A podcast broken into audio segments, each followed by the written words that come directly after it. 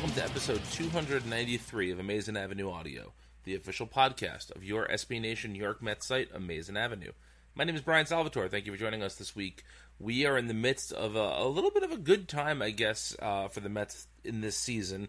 Obviously, this is very conditional, but they've been winning more games than they've been losing, and the young players are contributing nicely. So I was. Uh, I was supposed to have our friend Chris McShane on the show, but he had some more important stuff come up, so I reached out to the Amazing Avenue community and got Jack McClune, one of our newer writers. He's a student at Fordham University, and he joined me for the first segment of this podcast. Take a listen. Well, folks, I am joined by first time Amazing Avenue audio co host Jack McClune, and uh, we are going to be talking about a bunch of different Met related things, but we're going to start off by talking about Monday night's game against the Yankees. Um, even though the Mets are currently winning the game they're playing right now, fourteen to one against Baltimore in the seventh inning, it seems like Monday night's win against the Yankees was, if you're the type of baseball play, a baseball fan rather, who believes in things like momentum and bragging rights and those sorts of uh, amorphous, hard to measure terms, Monday night seemed like a big deal. What was your general general reaction to the Mets Monday night victory over the Yankees, Jack? Uh, first of all, I'm happy to be on for the first time. I'm always happy to be on podcasts, but I think the first thing that I took away from it is I am 100% a bragging rights person, at least when it comes to the Yankees. Okay. Uh, being from Central New Jersey, I know a lot of Yankee fans. Uh, I have a lot of cousins who are Yankee fans, so getting to watch the Mets kind of out of nowhere beat the Yankees, nothing I wasn't exactly expecting, uh, was a lot of fun to watch. I got to throw in a lot of jabs, especially with uh, Severino not doing too hot. So I was happy in that regard. Uh, it was. I'm always happy to watch. I'm definitely 100 percent one of those Mets fans that's really happy when the Yankees lose. So getting to do it is always fun. See, I think the Severino thing makes it really interesting because it was billed as the battle of the aces, mm-hmm. uh, but really only one ace showed up that night, and yeah. that was Degrom. And again, it wasn't Degrom's best start. He had a couple of balls drop in that maybe you know should have been caught or were just you know yeah. sort of BABIP flukiness. But you know mm-hmm. he struck out twelve. That's what's crazy, right? Is like Degrom didn't have his best night and he struck out twelve guys. Yeah. That's the that's the level that we have him on now. Is at twelve strikeouts? Like yeah, I guess he still gave up three runs. Yeah, like that or two runs. Like it seems like it was a problem. Yeah, it's it's pretty incredible. He's he's just on on a different level right mm-hmm. now. Um, but what I liked about the game more so than any of the results of the game was I really liked that the Mets were doing something that it seemed they did every game during that uh, first 12 games of the season, where whenever the Yankees would add a run, the Mets would add another one. Like they would, oh, yeah. they wouldn't, they wouldn't let them creep back up. You score a run, we're going to score a run, and just kept pushing, pushing, pushing. And obviously, part of that is the Mets don't play in the coziest uh, ballpark at home, and so to go to a place where the ball carries much much better is is a nice thing. But those weren't exactly no doubt. Those weren't exactly you know scraping the back of the wall home runs. Some right. of those were no doubters. You know, were really really just uh, you know hit with authority. So it was it was fun to see the Mets fighting because I feel like that's one thing that you know, I've watched a lot of bad Mets teams in my 36 mm-hmm. years on this earth, and uh, one of the things that I really dislike is when the Mets are in that we're just looking so listless and passionless right. that the games are are unwatchable phase. And this didn't seem like that at all. This seemed like a team on fire. And yeah, even if they lose, I'd rather watch that team lose than the other team win. Mm-hmm. And it's funny too because there is a lot of maybe too much pressure put on playing against the Yankees, but you do see it with the Mets. You see it in any rivalry game where a team does kind of get up for it. And it was, like, like you said, true on Monday. There was a lot of Mets fans there on Monday, which was also fun. Mm-hmm. Uh, a lot of resounding support for them. But the other thing I liked out of that game was that they won that game on the back of their younger players. Which is something you're always worried about when, like, even talking about the game tonight where they're up on the Orioles that you're worried about them winning maybe a little bit because like oh well they're going to cost themselves a good draft pick which is its own conversation but if you're winning games because your young guys who are going to be here next year are doing well you kind of are okay with it i mean Amed Rosario, Brandon Nimmo, and Conforto all homered. They all went, all had two hits. Flores went one for four. McNeil went two for five. Drove in a run. Like I mean, you got all of your young guys performing. You can't be too upset about that if that results in a win. I think if you're if you're gonna win, I'm happy it's not like Jose Reyes is hitting homers late. right. It's it's your young guys are getting you the win. Yeah, and I think just you know, I I would presume that if you're listening to an Amazing Avenue podcast, you're probably a guy who doesn't put a ton of stock, or or girl who put, a ton, of stock into pitcher wins. Yeah. But I think that we recognize that we live in a world with Tim Kurkjian, who was just un unlistenably bad in that that whole booth was awful. It really was. But Kurkjian is like the worst of the bunch because that's a guy who should know better. He's a journalist. Right. He should know better. And talking about how Degrom wouldn't get the Cy Young vote for him because of the win total. So mm-hmm. when you hear horse shit like that, it, yeah. it makes you it makes you root for uh, outdated statistics because right. you know you just you want Degrom to get those couple of wins so that people who who have this myopic view of success can can vote for him for the Cy Young Award. So like in my perfect world right now, you know, the Mets are going to lose a bunch more games. They get some good draft picks, but they're going to lose games that are like you know 10-9 or mm-hmm. where you know the starters give up no runs and insert useless reliever here who won't right. be part of the team next year gives up you know 10 runs in the bottom of the eighth inning and they lose mm-hmm. that way i am totally fine with results like that right i mean i guess i have it's almost just you have to get on board with the Degrom at least getting pitcher wins just because that's maybe like unfortunately the reality of the situation like okay if he gets to 10 because that's what Felix had, right? When he won, he had ten wins. He was like ten and thirteen. Yeah, something or something like bad. Yeah. So maybe say, okay, get Degrom to ten, get him three more wins, then lose the rest of those. Yeah. And especially that was the other positive too, was that he has this great start, or like great on a normal level, okay for him on the national stage, which is something you again never want to put too much stock in, or you wish you didn't have to, right. but is true and is always going to be true, especially if it's against a team like the Yankees, who even if they weren't this good, saying like, "Oh, he pitched really well against the Yankees," would always be a positive. Yeah, yeah, absolutely. Um, you know, you mentioned sort of putting too much stock in Mets Yankees games, and I, I totally understand that. You know, uh, I, I am quite a bit older than you, Jack, and uh, so I, I remember when the Mets playing the Yankees was a novel affair when it wasn't something that right. happened all the time and you know the Subway series in 2000. God, how old were you in 2000? I was three. Jesus Christ. Or I guess yeah, I was three. I was in college. Um, but you know, I uh, when the God damn it, uh, you know when when that happened, there was this like you know I, I was I was in college in Pittsburgh, so I was around a bunch of people who didn't really care, but they all seemed to hate the Yankees. Right. So there was this like rallying cry of, of being a Mets fan, and uh, you know obviously it didn't go so well for the Mets, but yeah. but that was sort of the beginning of this. You know, there there was always the sort of unspoken little brother nature of the Mets and the Yankees, right. But this was mm-hmm. the first time where that was on display for something other than just the back pages of a newspaper or conversations right. among New York centric baseball fans. Like this is the first time that the world was seeing the Mets versus the Yankees, and uh, you know, I think I think all of us Mets fans, to some degree or another, have a chip on our shoulder about the Yankees, whether mm-hmm. we want to admit it or not. Whether whether it's the uh, the driving force behind our our sort of local sports viewership or not, all of mm-hmm. us have a little bit of that rivalry sort of just built into us.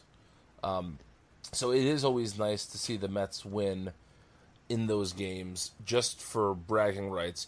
But I think also for the Mets as a team, it's always nice because the Yankees still have this just, you know, very, very different reputation around the city. Mm-hmm. And so to, to see a young player like a Brandon Nimmo or a, uh, you know, uh, Jeff McNeil, especially for someone like McNeil, who this is their first Subway Series, you know, to, to see to see the team win like that just gives them a taste of what New York in winning seasons can be like.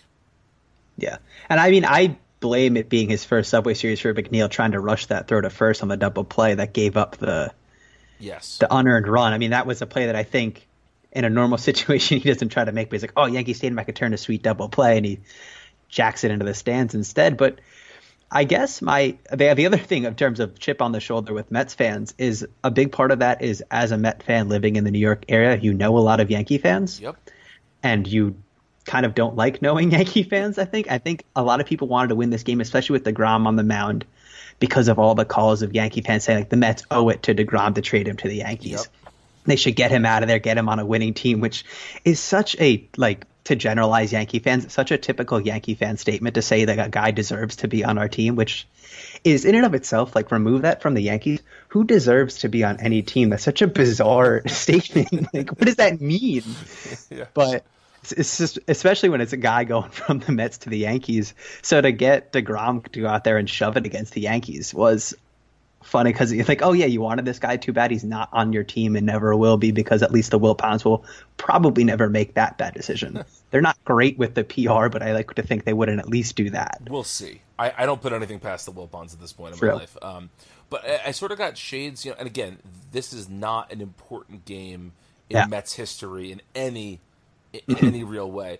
But I sort Yeah. of got the vibes of the uh, Harvey's better clap clap clap clap clap moment against the Nationals a number of years ago. Know, Yep. where just it was this this uh, momentum shift between people talked about Strasburg being the best young pitcher in baseball, and then all of a sudden here comes Harvey shoving against him, and it changed the conversation.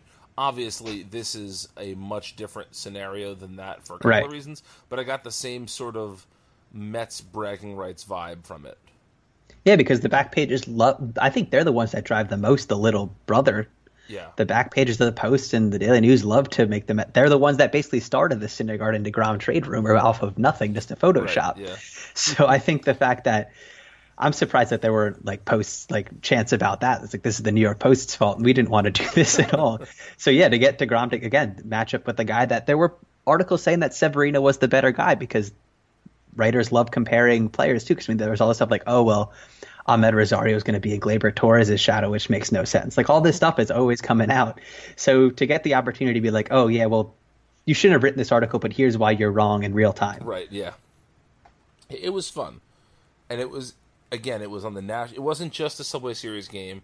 It was Right. an ESPN some Subway Series game when they pulled out. You know, uh, for whatever reason, Keith Olbermann to be, Oh, boy. to be a part of that broadcast. Um, but you know, Keith Olbermann's a guy with with, with, a lot of sort of name recognition and Yeah. around you know both sports and politics. So I guess maybe there were people tuning into the game that wouldn't have tuned Mm-hmm. in normally. I don't know, but it was certainly one of the more um, one of the more high profile games the Mets have played late Yeah. in this season, and so to see them come through in this way was just a really nice thing.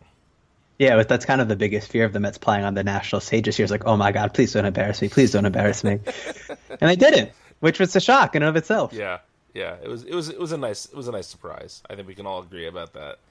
Um, but let's talk about sort of the, the last you know week and a half or two weeks of the Mets season. So uh, we were talking before we started recording about how the Mets had a uh, a dreadfully bad last day of July. They lost twenty five to four against the Nationals, and then they lost the next series they played against the Braves. They lost it three games to one. But starting with the Red Series, and then continuing over to the Marlin Series and the Yankee game, and then it appears they're going to win tonight against the uh, the Orioles. You know, the Mets have not lost two games in a row since that. Uh, I guess since the uh, the series with the Braves on the Yeah, starting with the, starting with that loss to the Nationals, they lost four in a row. yeah, and then after that, they haven't lost more than one.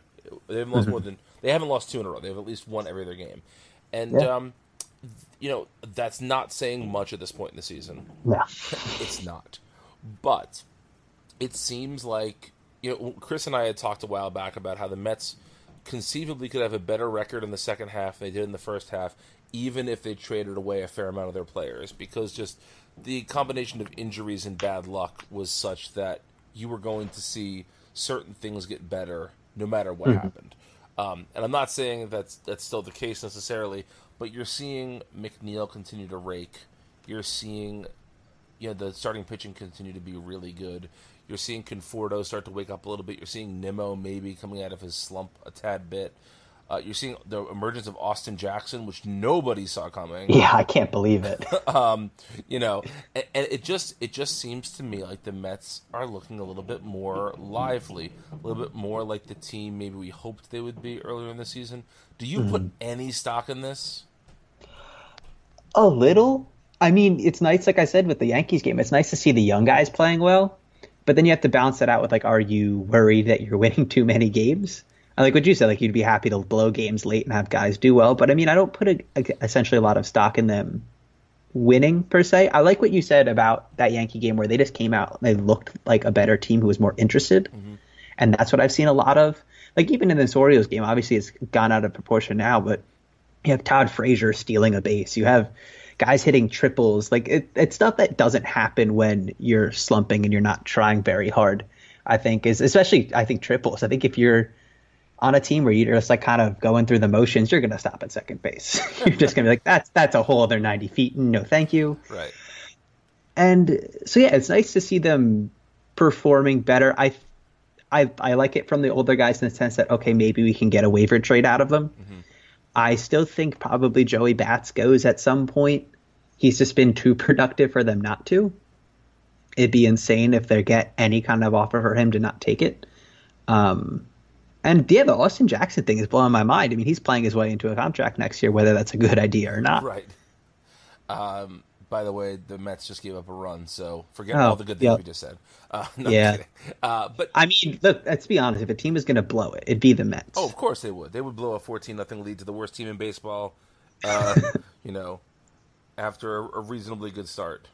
Yeah, that's just that's just what the Mets do nowadays. Mm. Um, but no, so um, you know, I, am I'm with you. I, I put a very little bit of stock in this, but I, I like seeing some of the younger players doing well.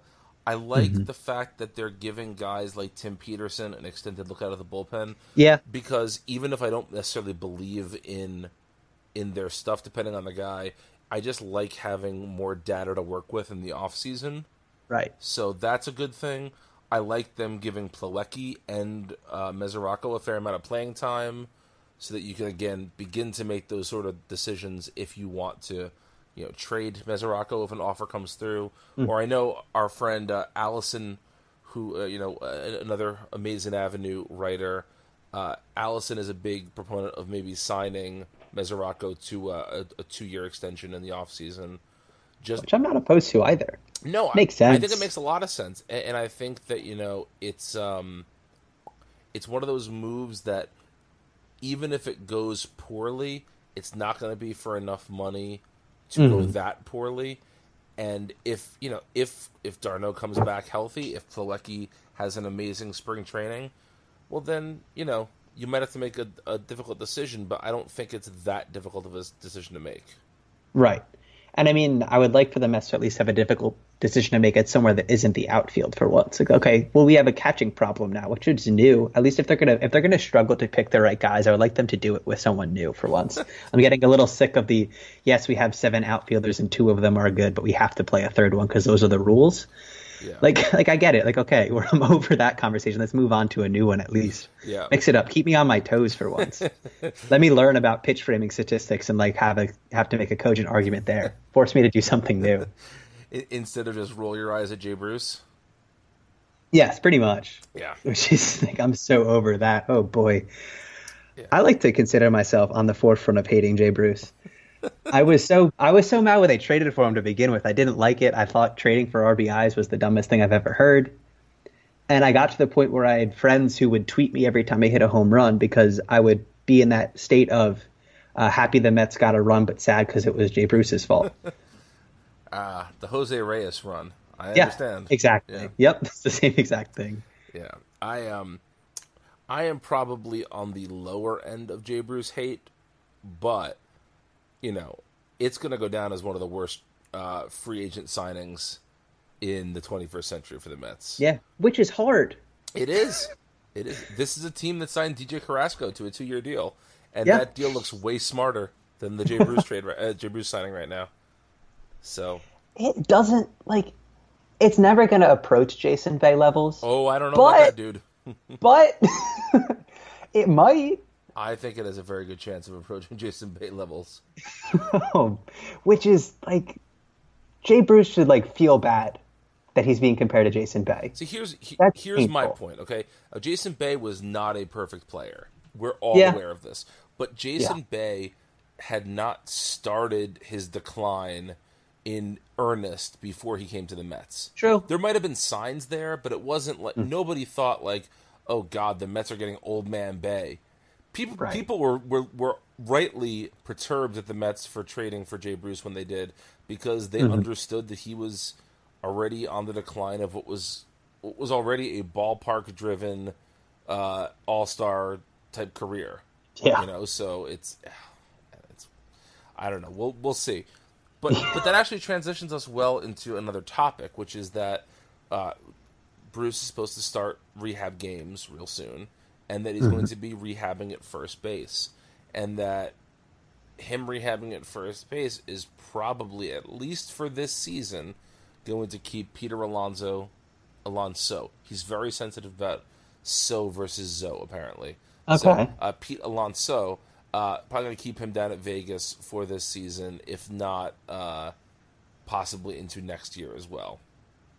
I have lots of thoughts on this, Jack, but let's start with you. What do you think about this potential? Oh, it's absurd. I mean, everything about it is wrong.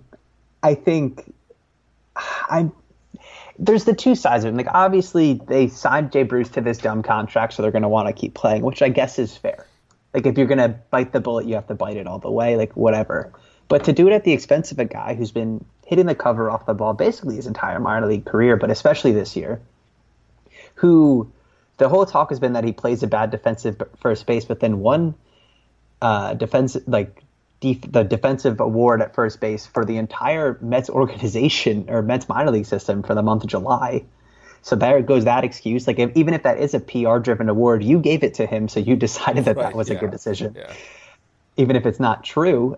And just to get this to not see what you have in this guy. I mean, he's 23. He's always had power. He's a big dude. I mean, what's the only reason to not bring him up is very much just, oh, this is the Mets, and we have this guy who I guess we're going to make play first base, who doesn't want to play first base. No. he has no real desire. He's said, I think he said it on record that he doesn't like playing first base, but they really need that slow bat that isn't effective in the lineup. So mm-hmm. I guess they're going to have to play. I mean, intellectually, I the one reason I didn't completely hate the Bruce signing in the offseason – was I felt it was Dom Smith insurance because right. I am not a, a Dom Smith believer, although I don't know if anybody in the Mets organization is anymore either. But you know, I, I felt like the Mets needed if they weren't going to sign Duda, which I was really hoping they would do because yeah. He's the good first baseman and we want him here forever. If they weren't going to mm-hmm. do that, at least they're signing somebody who, when Smith falters, can play a competent first base and might be able to hit you 20 or 25 home runs. So I mm-hmm. understand mm-hmm. the, the thinking from that perspective. What I continue to not understand though is if Bruce is if Bruce's plantar fasciitis is as serious as it has been made to, to seem, then why not just give him the the season's lost anyway? Yeah. Let him fully heal up. Bring him back at spring. If he wants to work out in St. Lucie, awesome, go for it. But you have a chance, like you were saying, to get a real look at Alonso. You are you're able to give him a hundred plate appearances between now and the end of the season if you want to, and really mm-hmm. begin to get an understanding of who this guy is. And then that might make your decision a lot easier for next year because if he comes up and he can't hit the, the breaking ball, well, you know that that will slow his uh, his advancement. If he comes up and he's hitting the cover off the ball, it's going to make your decision easier in that way too. It takes so much guesswork out, and it costs you almost nothing. Yeah, and there's it's two ways where the Mets are hurting themselves too, because on the one hand, this seems to be their Achilles heel of bringing back guys when it doesn't matter. Yep. Uh, whether it was Syndergaard and Familia last year or whatever it is, this, they do this over and over again, trying to bring Cespedes back in a lost season before he got his surgery. Like they do this over and over again, so why bring back Bruce for a season that clear, clearly doesn't matter? But then on the other hand of it too, is like you said, it makes your decision easier. And if it that's the easiest decision. They could justify keeping him down so well. If they don't think he's ready, bring him up for 100 at bats, show he isn't ready, and you'll get the fans off your back. Yep. Like, at least do that for yourself. I mean, it's an easy PR decision. Like, I guess it makes it harder if he does pan out, but if you're so confident that he won't, bring him up for 100 at bats, which is its own weird way to think about your prospects. Like, I don't think he's ready yet, so I just, like, won't prove it. Like, why not have him come up for, like you said, 100 at bats and make the decision hard or easy either way. And look, I, I understand that you want to get guys like Wilmer Flores playing time over the course I'm of a, the season. the biggest Wilmer Flores fan in the world, so yes, I agree. All, all of us are. I, everybody believes that they're the biggest Wilmer Flores fan in the world. That's fair. Uh, but I, I'm, I'm not doubting your bona fides. I'm just saying, you know, that's, that's what we all think. yeah, Um, that's a good point. But you know, like so, I understand that you, you you want him to play more, and you also want McNeil to play every day, and you want to see that Frazier isn't a totally sunk cost at third base, and you're not going to give uh, Rosario. You're not going to anybody that's not named Rosario real time as shortstop, even though they sometimes give Jose Reyes time there, which you know Yeah, that's really smart. whole other story. But you know, like you can you can cut bait with Reyes or have Reyes ride the pine the rest of the season. That's not going to matter at all. There are ways to get all those other players playing time while still having Alonso play four out of five days at first base. Yeah, and in reality, Reyes, uh, not Reyes, God, absolutely not Reyes. Flores could be. Uh, he's shown he can at least semi handle most of the positions on the infield. Yeah, I mean, he came. He can't do shortstop anymore. I think that's pretty much out of the question. But he does it okay at third. I mean, they've always said that his best position is second, and then he's had some really rough moments at first base that have made you a little disheartened, uh, especially with pop ups. He just can't seem to handle them. But I mean, if he's a below average defender but can be semi competent at all three positions, make him your super utility guy. I mean, he hasn't played enough of the other infield positions this year. I think they kind of stay stuck him at first base out of kind of necessity. But I think once they hopefully bring Alonso up or they do settle on Bruce at first, it shouldn't cut into his playing time as much because while they think Jose Reyes is a super utility guy, they have a guy in Reyes who, or it, I keep doing it. It's a really bad Freudian slip. I don't like doing that at all. But I think Flores could be that guy for them who would be much more competent. Oh, absolutely. Reyes all over the field. Yeah, yeah, and and Flores has proven himself to be a good pinch hitter too. Yeah. And maybe not this season as much, but that's that's a skill that he has. So, yeah, I- I'm with you, man. This is this makes no sense to me. Um, No. So you know, I kind of been asking. We've had sort of a rotating cast of co-hosts lately on the show. So I, I've been kind of asking the, a, a similar question. It's your turn now. Um, if you were given the keys to the team for the rest of the season, what would you do with the team to try and maximize whatever it is you want to maximize? If it's looks at young players, if it's trying to maximize wins for whatever reason, wh- how would you run the team for the last, you know, uh, six six to seven weeks of the, of the season? Well, I think Alonso definitely comes up immediately. That's the first thing. I don't think you think you throw all this service time stuff out the window too, because like, what do you? That like in and of itself feels dirty to talk about, but also it's like something weird to do with a guy who you're not sure about. Right.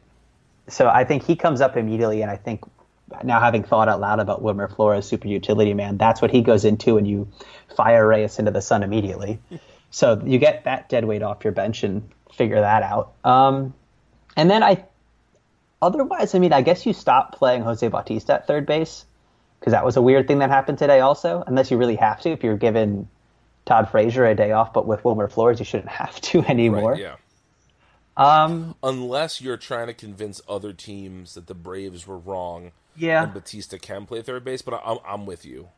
and he can a little bit, but I think at this point, I don't know if you do it anymore, just because I, I guess yeah, you try to get someone to bite, but by, by- by the end of August, he's still on the team. You don't, you don't do it anymore, and I think, I guess the only other reason to do it is because you kind of want his bat in the lineup, and I think Austin Jackson should play center field the rest of the way, unless they mix in Nimmo some more to see if they have it with him.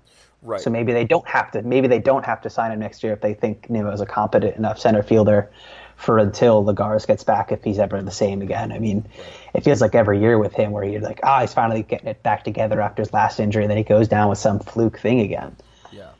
What, what's especially hard about the Austin Jackson, Brandon Nimmo, Michael Conforto situation is that all of us know what the best case scenario here is, which is that mm-hmm. Nimmo shows that he is a competent center fielder. Yeah. And that that really simplifies everything.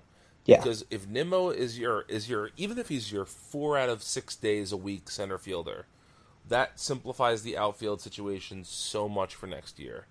Right. But if you if you really don't believe that either Conforto nor Nimmo can play center field every day, then you're really in trouble because Cespedes is coming back at some point next season. We hope. God, we hope. Um, yeah. Oh man. and you know, you you you you have you have then because Lagares will be will be healthy. so you have Lagares, Conforto, Nimmo, Cespedes, Bruce, and possibly uh, uh, insert Austin Jackson or Jose Bautista here to to find playing time for, and that's just not that's not going to work out for you. I don't know what to And tell what's you. yeah, and what's annoying about all the stopgap moves too, and all these weird signings is that it. While you would like to think about the Mets, like the, in a perfect world, they'd spend more money on free agents, but they're at a point where it's almost dumb because they're not going to cut weight with these guys. Like you'd love to say, oh, we're just going to go out and get Harper because we can, because we're a large market team. Like even though the Wilpons would never do that, but they're like, oh, well, we're already locked into Jay Bruce, and like we are not going to cut that and have dead money. Like there's all this, these dumb signings preclude them from making smarter ones. Right. I, I, I still hold out the the fa- the faintest bit of hope that the Wilpons could be convinced convinced to listen to uh, to to listen to reasons why Manny Machado makes sense. I, That'd be so. I don't think they're ever going to do it, but I No. think that that there's enough logic in the signing that even the Wilpons could be slightly convinced of the merit of the signing. Um, But then, yeah, I mean that would become what becomes the conversation of well, he really wants to play shortstop, so we're going to have to displace Amed Rosario, who they want to play center field, so maybe they'll just do that instead. I mean, that, because they, they really love playing guys out of position in center. Why not just move a guy from the infield out there? that would be the most unbelievably Mets move possible. They make a super positive by signing Machado, but throw Amed Rosario in center field. And like, look, I I am the world's biggest. I mean, again, I think we all I think we all love Rosario Yeah. uh, very very much. But if it's Machado versus Rosario, oh yeah. you take Machado. I mean, especially because you know Frazier is not a long term plan at third base. Yeah. So you, you sign Machado, you trade Frazier, you give McNeil reps at third, or you make Flores your everyday third baseman. You do you do something. Yeah, you figure it out. You you make that the rest of those decisions harder for a guy like Machado. Yeah. Uh, speaking of Wilmer Flores being a bad first baseman, he just made one of the worst throws you'll ever see a first baseman make. Love to hear it. It it it hurts me. Oh, here it is. I guess my stream was behind. Okay. Oh boy, there it is. Yep, yep, that'll do it. You you throw to the bag, Wilmer, not to the pitcher. exactly. I haven't played baseball since fourth grade. I'm aware of that. Yeah, I played a lot of first base very poorly, so I've done that before. um, so yeah, no, that's that's not the right. oh boy, he does not play good first base. no, he's not. Um, but yeah, you know, But even when he was playing short every day, he figured it out eventually. I mean, he was making all those throwing errors, and it was like a, it was something so simple that I saw where he just was crossing his legs. But then the second half of the season, he made like what one throwing error the rest of the year. Yeah.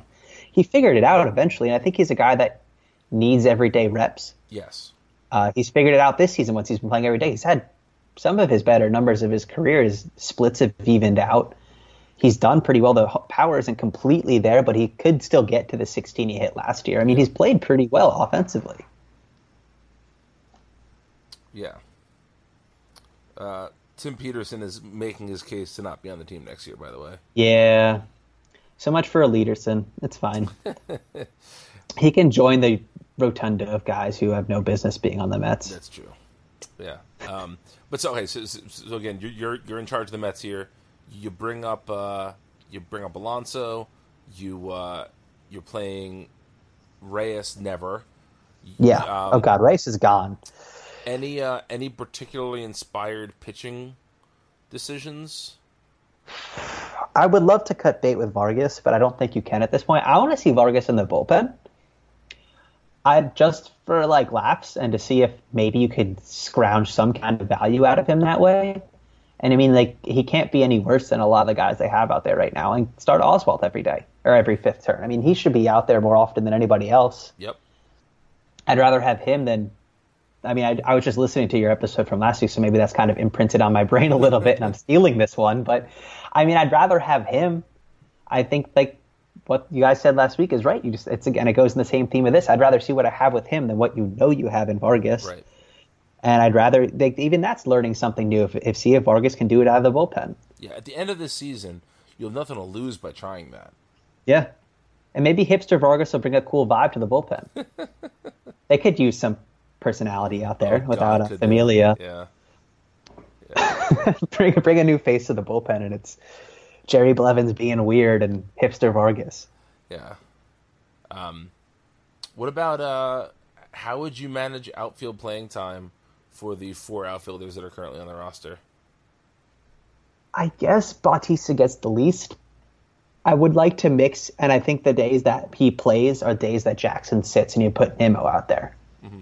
You click Conforto every day. I think with him being in that slump he was in the first half of the season, it's really important for him to keep playing a lot. And I don't. I think the Mets at least understand that that he's going to be playing every day. He needs. He's a guy that looks like he needs to play through slumps, and he has. At the second half, he's been great so far. It looks like he's kind of turned it around. So I think he still, plays out there, and you, I think you give up on him in center field. But I think Nimmo gets two, three, four times at center field a week. Hopefully, at least 2 And oh boy, yeah, Tim Peterson, goodbye. Yep. That'll do it. Another homer to right field. I knew that your stream was slow, so I didn't say anything. but I muted my mic and said shit, and then turned the mute back on. So, uh, It's in VR. Oh god. know. Uh, but yeah, no, it's. I think that's very wise. I, I think first of all, you know, we talked about Austin Jackson a little bit last week, but this guy is playing the some of the best baseball of his career right now, which just makes no sense. And, When you're on your last legs, I think I get it a little bit. yeah. I mean, he was supposed to be the next Curtis Granderson. yes. I moonlighted as a Tigers fan for a while, so I was very in on Austin Jackson. And So- I mean, do you? Is there any part of you that thinks this is for real? Not to the level it is, but I think he could be useful in the latter half of his career. I think he's kind of figured out he's not well, he's striking out a lot. Oh God, I just looked at it. Thirty percent of his at bats are strikeouts. That's not good. So maybe not. I was I was kind of about it for a second, but maybe not. His BABIP's over five hundred. So no, I guess not at all. Um, I think he's worth a a veteran minimum contract Yeah. next year. If you, I mean, he's he's a fine fourth outfielder. He plays a competent center field, and if he's a guy that I wouldn't be upset, at least right now, if if Lagares gets hurt again next year, or whatever it is, that he has to play a little more often than I'd like. I'd rather it be. him. I mean, Jose Bautista at this point, is a ticking time bomb kind of deal. I don't think I'd want him. I'd rather have a younger guy than someone who's going to be what thirty eight. Yeah. No thanks. I'm okay. I'm willing to like just move on from that immediately if I have to. And look, uh, we've said this in the past, but I think it bears repeating. The fact that the Mets got anything out of Bautista is a minor Oh yeah. I love it. I mean, I, I'm happy that he's. I mean, he's a guy that, as again, as someone who's always hated the Yankees, I've loved Jose Jose Bautista. Yeah. I got to watch him beat the Yankees in person on a 10th inning home run. It was incredible. uh, sitting with the bleacher creatures, it was one of the more wild nights of my life as a baseball fan. But so yeah, getting to see him do be useful, uh, it's fun. He's always been a fun player, and once his bat kind of came around, he started cranking a couple vintage Joey Bats homers like he did against the Yankees. I mean, yes, please. Yeah. He seems like a good enough guy. You know, Yeah. it's it's good for him. Yeah. he's very much a guy that is 100% if you if he's not on your team you hate him but if he's on your team he's probably your favorite guy in the world Yeah. that's the sense i get from him Yeah, that's a pretty fair assessment. Um, you know, I uh, I'm trying to think if there's anything else that I want to ask you about in terms of if you were, if you were running the team for the last you know six eight weeks whatever it is. Um, I don't know. Uh, jay bruce doesn't come back. Yeah, i think and not and not for reasons of me hating him. I think like we were talking about i think it's dumb. If he's this hurt he's got these issues. I don't think it's worth pushing him to come back. I'm sure he wants to come back but i say no go play in st lucie for the rest of the year. We'll like make it up to you with money if that's the his big reason but figure it out with him i don't think it's worth it if you're gonna if you're committed to him it's not worth bringing him up for these games that you want to lose kind of right. so you don't like you're hoping for him to play well but you don't want to win any game so he it'd be better off if he played well in the minors somewhere Unless you really believe that he needs major league reps at first base because he's going to be your major league first baseman for, Which is fair. for 140 games of next season. Unless that's unless you're planning on playing him that much at first base next year, I can't Yeah. see any reason to bring him back this year. Yeah, which I guess is what they're doing, and that must be their thought at this point is that we have they have no other option except for playing Jay Bruce at first base, which is oh god, this team is so poorly run. Yeah, I mean, you know, th- there's a part of me that thinks that the Mets have never really mastered the whole trading a prospect thing.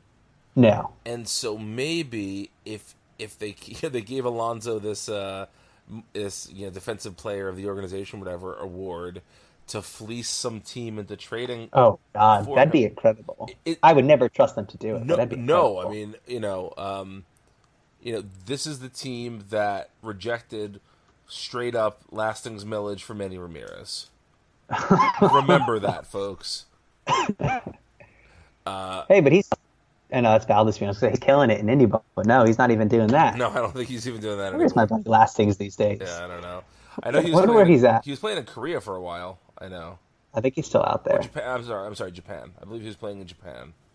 Well, he might have played in the Korean League also. I'm, I don't know. He's he, he he's releasing his his mixtapes and he's doing. He's currently on the Lancaster Barnstormers of the Atlantic League of Professional Baseball. Wow. Oh boy, that was oh no, that was in 2017. He's retired. Oh, okay. ah, sorry, Lastings. Yeah, we hardly knew ye. Um, but yeah, you know, uh, so if the Mets feel like keeping Alonso down is bolstering him as a potential trade chip, first of all, you better be damn sure that Bruce is your first baseman for the next two seasons. Yeah. You really, or that you believe that Dom Smith has taken some magic elixir, some brain and nerve tonic, and that he's going oh, to boy. be, you know, the, the, second coming of of uh, Keith Hernandez. Unless unless you believe that, trading Alonso seems totally foolish to me. Yeah, especially because they're not going to get something good for him, right? Regardless of whether they really impre- uh, increase his value or not. I think too. This, while you maybe have given him this uh, defensive player of the month award, at the same time you still don't think he's good enough to be called up. Right. So that's going to be a red flag for a team too. I mean, there's the double edged sword there of like, oh, we're keeping him kind of a mystery in the majors, but you don't even think he's good enough. It looks like. Yeah but yeah, I mean, that would be incredible if they turned him into someone for real. I mean, it would hurt because then it's, oh, well, if we have Bruce every day, but they turn him into someone real. I don't know who is ever looking for first base prospects because that's just kind of where you shove guys who aren't very good and are slow. Right. I mean, like, I, I forget who it was, but there was a really good piece about the draft. It must have been Michael Baumann about how drafting a first baseman is basically a waste of time. Yeah. Because you can, that's where you kind of send guys. It's like, it's like drafting a relief pitcher to a certain degree. Yeah, exactly. Yeah. Yeah. It's the same. It's it's a a fielding relief pitcher basically. Yeah. Yeah. I I don't I don't get it. Um, but you know, hey, the Mets are gonna Mets, right? Yep. Um, but yeah, is there are there any sort of arbitrary goals you've set for the team for the last few months of the season, the last few weeks of the season? Anything you want to see them do? aside from hit yet another dinger. Oh, I'm sorry, you're you're behind on the feed. Oh no, I'm behind it again. Uh, is Wilmer gonna hit one? He just did, yeah. Yes, love that. I also have to keep my phone face down because I get the uh, alerts. Okay. it's a it's a big play. It's like a horrible game with me. I can't have the Amazin' Avenue Slack open half the time. I always have these late streams because I don't get the real SNY. um, but yeah, I mean, yeah, we Wilmer playing well. Um, but I think it's also I would like them to maybe only win when Degrom pitches. Okay. but like the rest of the games are their fighting chances, and it's like, like you said, like an anonymous bullpen pitcher's fault. Yeah. Wow, that was a high pitch. I'm surprised he got around on that. I would, um, I would yeah. be willing to sacrifice Tim Peterson to the ERA gods. Oh yeah, just like let him mop up every single game. I mean, he's going to do it anyway. Exactly. So might as well just like make it worthwhile. how he's going to blow them all anyway. How great of a move would that be if they just said, "Okay, we're making an official announcement here. Uh, every game for the rest of the season, Tim Peterson enters in the top of the seventh inning." I want Joey Bats pitching. I've heard rumors. That's what I want to see. I need Joey pitches. Okay. That would be the other thing. Because we've seen Jose do it. And if Jose Reyes gets to do it, I want to get to see Joey Bats on the mound. That would be fun. I want every Mets position player to get a chance to pitch this season. I don't see why not. that would be a very fun goal for me. They would never do it because that is just the sign of a team who's given up. But that would be very fun for me personally. Yeah, there's this like unfortunate sort of um, I don't even know what the word I'm looking for is like, but it, I feel like sometimes baseball is the least fun sport there is Oh yeah. because everyone's just so concerned with unwritten rules and how things look and Yeah. and not even how things look like in a business optics standpoint just like you don't show up the pitcher you don't do this this or this Right. and so it would be so fun if there was a game in September like Syndergaard's supposed to start but he has an ingrown toenail so he's not going to start and they just announce starting pitcher uh, Jose Bautista Yeah. I mean, the Tigers did that last year with a Romine, Uh-huh. played every position in a Major League Baseball game. yep He did a Will Ferrell, yep but in a Major League September baseball game, he played every position, which I guess you have to be that bad.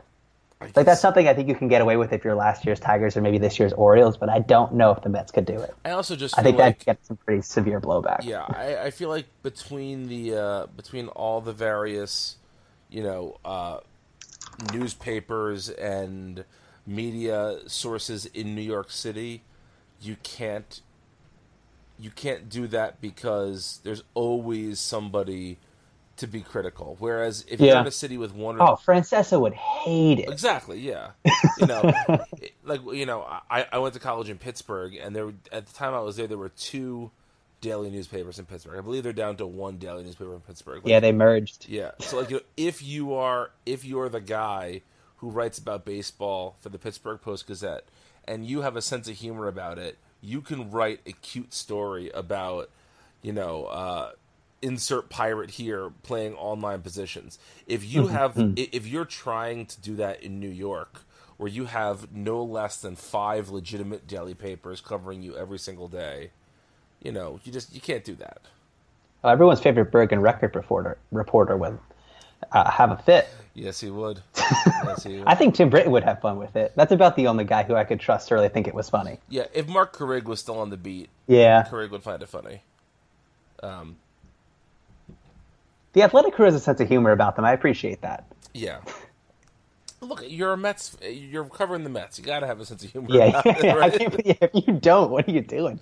Pick a different team, please, or get out of the line of business. Yeah. Uh, and I guess the, the last thing we should talk about, just because I, I like to keep this topic coming up, because I, I really can't believe it's still a topic, is the reemergence of Zack Wheeler. Yeah. Again, he only went five innings tonight, but gave up one earned run. He's he's looked pretty good so far. You know, he's. Uh, do, are, do you think that this is for real? Possibly. Yeah, with him, I think it's for real. I mean, I uh, had the misfortune of seeing his first game back last year when he pitched against the Marlins and Yu Chen, and it was miserable. I'm like, this is the worst opportunity for someone to make a comeback ever. And he pitched just okay, but so to be able to see him even to come from that to being basically himself again this year. Yeah. I mean, it's been great to watch him get the velocity back. He didn't have the control of his breaking ball today, which has kind of been what's eluded him for even this season. He's missed it at some points, but I mean, he's looked like himself again, which is just it's good. To, I mean, you always want to see that with guys who get hurt. I mean, you you're obviously never rooting for guys to stay hurt, but especially when they're on your team, to see someone that you've came up and he was supposed to be this part of this big five rotation, and he was maybe the he was the one that got hurt first. Yeah. I mean, that was the saddest. Like he was never really a part of it. He's always the ancillary guy that you kind of forgot about because he was gone for so long. And so to keep, see him come up and be of the like outside of the Degrom Syndergaard duo, the last man standing of those three, and it looks like with Matz having his issues even when he's healthy. It's been it's been good to see. I think it is for real. I mean, he's like he did tonight. He didn't look particularly great. I mean, it was against the Orioles, but he only had three strikeouts worth of stuff. But got out of jams. He worked really well around stuff, and he that's the thing you need out of a a top flight starter is a guy who can go out and when he doesn't have his best stuff, still figure it out. Yeah. Yeah, I, I also think that in a way, Zack Wheeler is the last of a certain breed. I don't think we ever, unless the game really changes in ways that I can't predict, I don't think we ever see three months of Carlos Beltran getting Zack Wheeler ever again. No, Those sort of trades just don't happen anymore. yeah, no, you're right, and that's another thing too. That's another good bit of it. Like, well, we, I mean, obviously it was Carl, it was an expiring contract kind of deal, but to know that that trade worked out, that we got someone worthwhile in Wheeler. Yeah. Is it's it's comforting, I guess, to know that that's like okay, yes, this, this wasn't a problem. This was a, a good trade. It worked out. We traded for a prospect, and he's panning out. Yeah, I, I think the the last couple of seasons will dim people's appreciation of of what um, what sort of the early half of the Sandy Alderson era looked like for the Mets. Yeah. When, when you when you think about the fact that if it wasn't for Alderson, we wouldn't have Syndergaard or Wheeler in the rotation right now. Just you know, they, they, they came from other they came from trades that were that were masterfully pulled off. When you think about even even Jay Bruce, right? Jay Bruce essentially came from Dilson Herrera, who Yeah. came from uh, Buck We were just talking about from this. from oh, uh, what was it? From from, from Buck. Um, Yeah, it was the Buck and the. Oh, what was it? I'm gonna find it. Maybe. yeah, it was the Buck and the uh, shit. But anyway, just like even you know when you think about all the all the trades that Alderson made early on in his tenure that led to the roster that went to the playoffs two years in a row, even if Bruce was only part of the second time, you know, like It was it was John Buck and Marlon. Yep, there we go. Man, I was talking. I, I was talking to Chris the other day about how we used to do a segment on the podcast. I'm trying to bring back called "Forgotten Mets," and I was Mm-hmm. inspired to do a "Forgotten Mets" because I I remembered that Nori Aoki was a Met last year, and I Oh, totally yeah. forgot that. and like Marlon Byrd's another guy who was a Met for a while. I totally forgot he was a Met. Yeah. You know. And he was like semi competent. Yeah, that- they turned him into Dilson Herrera. Exactly. That was one of that was one of those things where Alderson found a guy who was on the scrap heap, who then wound up producing for them. I mean, and even the Cespedes trade wasn't a total fleecing. I mean, Fulmer's turned out to be he had that one really good season. Has had struggled with injuries, but I mean, they turned it into a really solid guy. Absolutely. And they pushed him over the edge. Yeah. And he, I mean, that that Blue Jays trade to this day was one of the more masterful things you could ever see. I mean, Turn a knuckleballer into Noah Syndergaard. yeah, and and again, a knuckleballer signed to a minor league deal without an invite to spring training. Yeah, Like- and who who famously has no UCL. Right, exactly. And, and look, I would sign R.A. Dickey tomorrow to pitch for the Mets. Yeah. Like, I am I am a Dickey apologist through and through. uh, I think I told the story on the podcast before. I went to a taping of The Daily Show a number of years ago when Jon Stewart was still there, and it was when the Mets were terrible, and somebody heckled him about it, and he said, like, sure, the Yankees have uh, CC Sabathia, but we have, and I said, R.A. Dickey. And like, and he, he reacted to me saying, and, and that's pre Cy Young Dickey, you know, that's uh, Yeah, you know, so R.A. Dickey's a wonderful story, but you know, you you'd make that trade every day. yeah, Again, Buck came from that trade, which Right. which you know is just it's it's yeah yeah. yeah, uh, and all we had to do was give up uh, Mike DiFelice and uh, who was the other catcher in that trade? Oh, it was Josh Thole. was it Thole? Yeah, it was Thole. Yeah, uh, Okay, sure. Dickey, Thole, and Nickeas. 'Cause he- Oh, sorry, he sorry, was- it was he Nickeas. was Dickey's- It wasn't DiFelice. It was Mike Nicky- Nickeas. Sorry, I'm Yeah. getting my shitty third string catchers confused. Thole was Dickey's personal catcher, right? He was, was, that yes. the part of that? Yeah. Yeah, So we had no use for him anyway. exactly. Yeah. Well, Jack, this has been fun. I, I hope this is the first of many appearances on the podcast. yeah, it was a lot of fun. It's easy to talk about the Mets when they give you so much fodder. Exactly. When, when they're winning sixteen to five against a Yeah. truly hor- horrible, horrible team, It's bad that they gave up five runs. it, it is. but you know, you, you can put most of that on Tim Peterson. So yep. Oh well. Sorry, Tim. yeah, I'm sure you're a nice guy. You'll always be a leader sin in our hearts, despite the fact that you do on the field.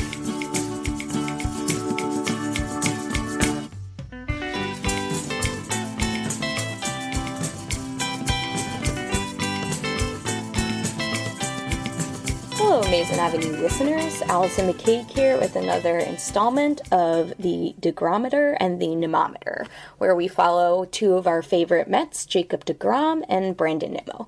Um, I was out on vacation last week, so I have uh, two weeks worth of stats piled up to give you guys um, as we follow um, Jacob DeGrom's quest for the Cy Young um, and Brandon Nimmo's fantastic breakout season. Um, so we'll start with DeGrom. Uh, his last three starts, uh, the earliest one was against uh, the Braves on August 3rd, um, and he threw uh, eight brilliant innings, uh, gave up six hits, only two runs, uh, one walk, and he struck out nine. Um, but he took the loss because the Mets only scored one run off Anibal Sanchez, driven in by DeGrom himself, and were held scoreless for three innings by the Braves bullpen, and they lost two to one. Um, at this point, DeGrom fell two games under 500 to five and seven, um, and at one point uh, in the broadcast, Gary Cohen said it's the same story every single time. And he's absolutely right. Um, this was a string of starts in which DeGrom was fantastic and was either taking no decisions or losses, and the frustration was probably piling up on all counts. Um, but the next two starts after that changed the narrative a little bit. DeGrom finally got some run support and two wins in a row. Um, so last Wednesday versus the Reds, um, he pitched six shutout innings, giving up only four hits and one walk, striking out 10 Reds. Um, and the Mets offense exploded for eight runs, and Lugo, Blevins, and uh, Gsellman combined to keep the shutout intact, and the Mets won eight to nothing, earning Degrom his first win since June the 18th.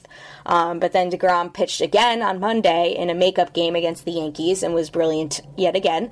Um, the game looked like it might have gone the route of DeGrom's previous starts. His defense let him down a little bit, but every time the Yankees scored, the Mets managed to strike back, and it was a really nice feel good win for the Mets. Um, all told, DeGrom threw six and two thirds innings. He gave up three runs, but only two of those were earned um, on five hits, walking two, and striking out an impressive dozen Yankees. Um, and that's quite a lineup, even without Aaron Judge to strike out a dozen guys. Um, the Mets beat the Yankees eight to five, and DeGrom found himself back at 500 uh, for the season.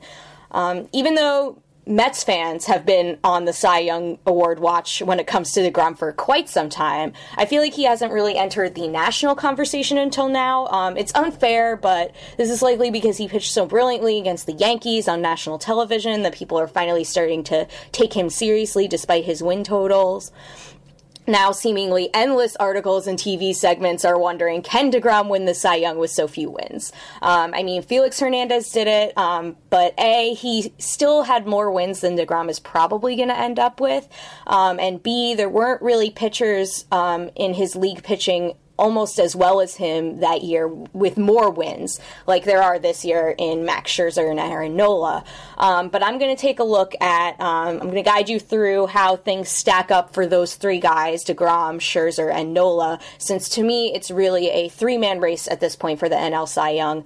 Um, so let's take a look at the major pitching categories. Um, so obviously we've already been over the fact that DeGrom doesn't have as many wins as the other two. He has seven, Scherzer has 15, and Nola has 13 wins. Um, innings pitched, Scherzer has the edge um, because DeGrom did miss that one start this year with that hyperextended elbow, and then after when he came back, he threw just one inning, or I think even less than an inning, um, in that first start when he came back from it. Um, so, but I think Scherzer hasn't missed any of his starts that I can recall. So Scherzer's pitched 168 and two thirds innings. DeGrom's pitched 159 innings, and Nola's pitched 154 innings. Um, ERA, we all know DeGrom has the edge there. He has a 1.8 1 ERA, which leads the NL. Um, Scherzer has a 2.19 ERA, and Nola has a 2.28 ERA. Um, Scherzer strikes out more guys than the other two. DeGrom and Scherzer actually, in general, strike out more guys than most of the rest of the league. Nola's at a pretty average 8.71, um, but Scherzer is at 12.11 uh, Ks per nine, and DeGrom is at 11.04. Um, but Scherzer does walk more guys than DeGrom by a small margin. DeGrom has 2.04 walks per nine innings. Scherzer has 2.13, and Nola has 2.51. Scherzer is also more um, prone to the home run ball than the other two. Um, DeGrom and Nola have an absurd 0.45 home runs per nine and 0.47 home runs per nine, respectively. And Scherzer has a 0.91 home runs per nine innings. Um, as far as whip, Scherzer has the edge um, because he strikes out a lot of guys. He doesn't allow a lot of hits. Um, so he has a 0.88 whip, whereas DeGrom has a 0.97 whip and Nola has a 1.00. Um, but DeGrom has the edge in FIP, um, which adjusts for fielding. Um, obviously, the Mets have terrible defense. We all know this. Uh, so uh, when you take FIP into account, DeGrom has a 2.13 there, and Scherzer has a 2.63, and Nola has a 2.82. Um, and ERA plus, which adjusts for ballpark. Um, in that regard, Degrom is also ahead. Um, he has a 208 ERA plus. Um, Scherzer has a 195, and Nola has a 183. Um, as far as WAR goes, baseball reference WAR, um, DeGrom has a 7.1, Scherzer has a 7.0, and Nola has a 7.4. So he's actually ahead of the other two in baseball reference WAR, although it's really tight um, in that category. Um, Fangraphs WAR, um, DeGrom is ahead of the other two, and it's not quite as close. Um, DeGrom has a 6.2 uh, WAR, Scherzer has 5.6, and Nola has 4.7.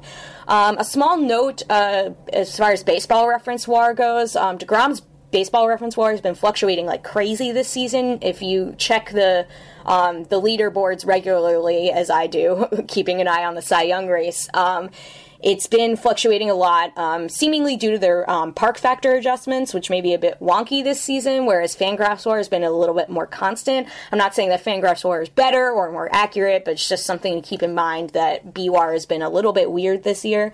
Um, so all told, um, just to summarize what I've just told you, um, Degrom has the edge in six of those categories that I talked about: um, ERA, walks per nine innings, home runs per nine innings, FIP, ERA plus, and FWAR. Um, whereas Scherzer has the edge in wins, innings pitched, uh, strikeouts per nine innings and WHIP. So basically, Scherzer strikes out more guys than DeGrom. He's pitched more innings and he's won more games. But DeGrom has been overall, in my opinion, based on the metrics, the better and more valuable pitcher. Um, Nola has the edge in, be- in baseball reference WAR. Um, but it's hard to argue at this point, given what I've just told you, that Nola should have the edge over either Degrom or Scherzer, given that they have the advantage in every every other category I've mentioned. Um, so, you know, there's a lot of talk right now. Can DeGrom actually pull it off? I think he has a chance. Maybe that's me being a little bit optimistic, um, but I think he has a shot to do it. Um, I think the Mets do have to get him to 10 wins. If they can do that, I think that he has a shot. Um, but single digit wins, even though, you know, most of the audience of this podcast, including myself, um, don't think that pitcher wins should really matter at all. The reality is they do matter at least a little bit to um, the Cy Young voters. Um, and it's important to keep in mind, too, that Nola has pitched for a team that is competing for a division title. Um, and up until recently, I don't know, one could argue that the national season is over. One could argue it's not quite over yet. But Scherzer was also pitching for, you know, the division win. Um, and DeGrom has not been pitching in, you know, high leverage situations. And those are taken into account when it comes to, you know, uh, Cy Young voting sometimes. Um, so, you know, who knows? Um, but I think that statistically, DeGrom's been the best pitcher in the National League. And I think it's hard to argue otherwise. Um, I don't know. But we'll see. Um, crossing our fingers that DeGrom continues to pitch well and that maybe the Mets will rattle off a few more wins for him to get to the magical double digits and maybe he'll have a shot. Um, let's move on to Brandon Nimmo. Um, so first and foremost, we got to talk about that night he had last night. Um, five for five. He got on base six times, uh, including that hit by pitch. Um, and he was a home run short of the cycle. He had a double, uh, a single, and a triple. Um, I was at the game last night, and it was incredibly fun all around. But Nimmo's night was really special to see in person. It was really awesome. Um, he was obviously smiling the whole time. um, and Nimmo went on to say later, nights like these, you kind of just want to bottle up and live in them forever because it's pretty special. So that was awesome. Um, and over the last two weeks, um, he's been pretty hot with the bat, um, including last night. So he, over the last two weeks, he's slashing 364, 462, 750 with a 222 WRC plus. So on fire uh, our friend Brandon Nimmo. Um, in the 52 plate appearances he's had in the past two weeks, he's had 16 hits, five of those singles, seven doubles, two triples, and two home runs, 13 runs scored, eight RBIs, seven walks, and one stolen base. So maybe finally he's breaking out of his little um, second half slump for good. Um, that'd be great. Um, On the season, he has an impressive 263, 387, 503 slash line with a 145 WRC plus, which is first among NL outfielders. Um, in his 411 plate appearances this year, he has 90 hits, so he has a pretty good shot to get w- well over 100 hits this season. Um, he has 65 runs scored, 39 RBIs out of mostly out of the leadoff spot, and eight stolen bases. Um, he has 3.3 Fangraphs WAR, which is fifth among NL outfielders, and he also has 3.3 baseball reference WAR. Um, so Nimmo finally bouncing back after a rough stretch. Um, last night maybe was proof positive that he's back for good, hopefully. Um, and DeGrom actually rattled off a couple of wins in a row. So it's a positive um, week for the DeGrometer and the Nimmometer. Um, I will be back uh, next week with another installment, and hopefully we'll keep the good times rolling.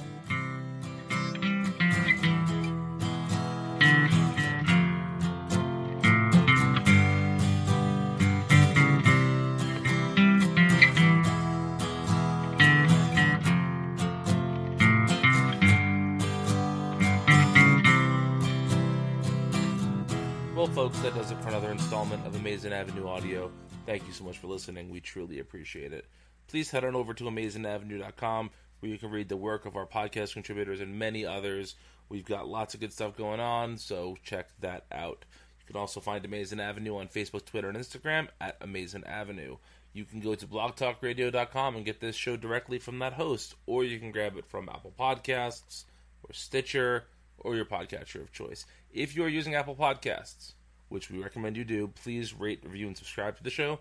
Those things help us quite a bit, and uh, thank you in advance. You can uh, email the show, podcast at amazinavenueaudio.com. That email address is still active for a little while longer. I promise we're coming up with a new email address. We uh, will get to it again. I promise. And uh, until next time, you can follow uh, the contributors for the show on Twitter. I am at Brian Needs a Nap. Allison is at Petite PhD. And Jack, in his first ever appearance, uh, he did great, by the way, didn't he? I think he did great. Uh, he is at JF McClooney. J F M C L O O N E Y.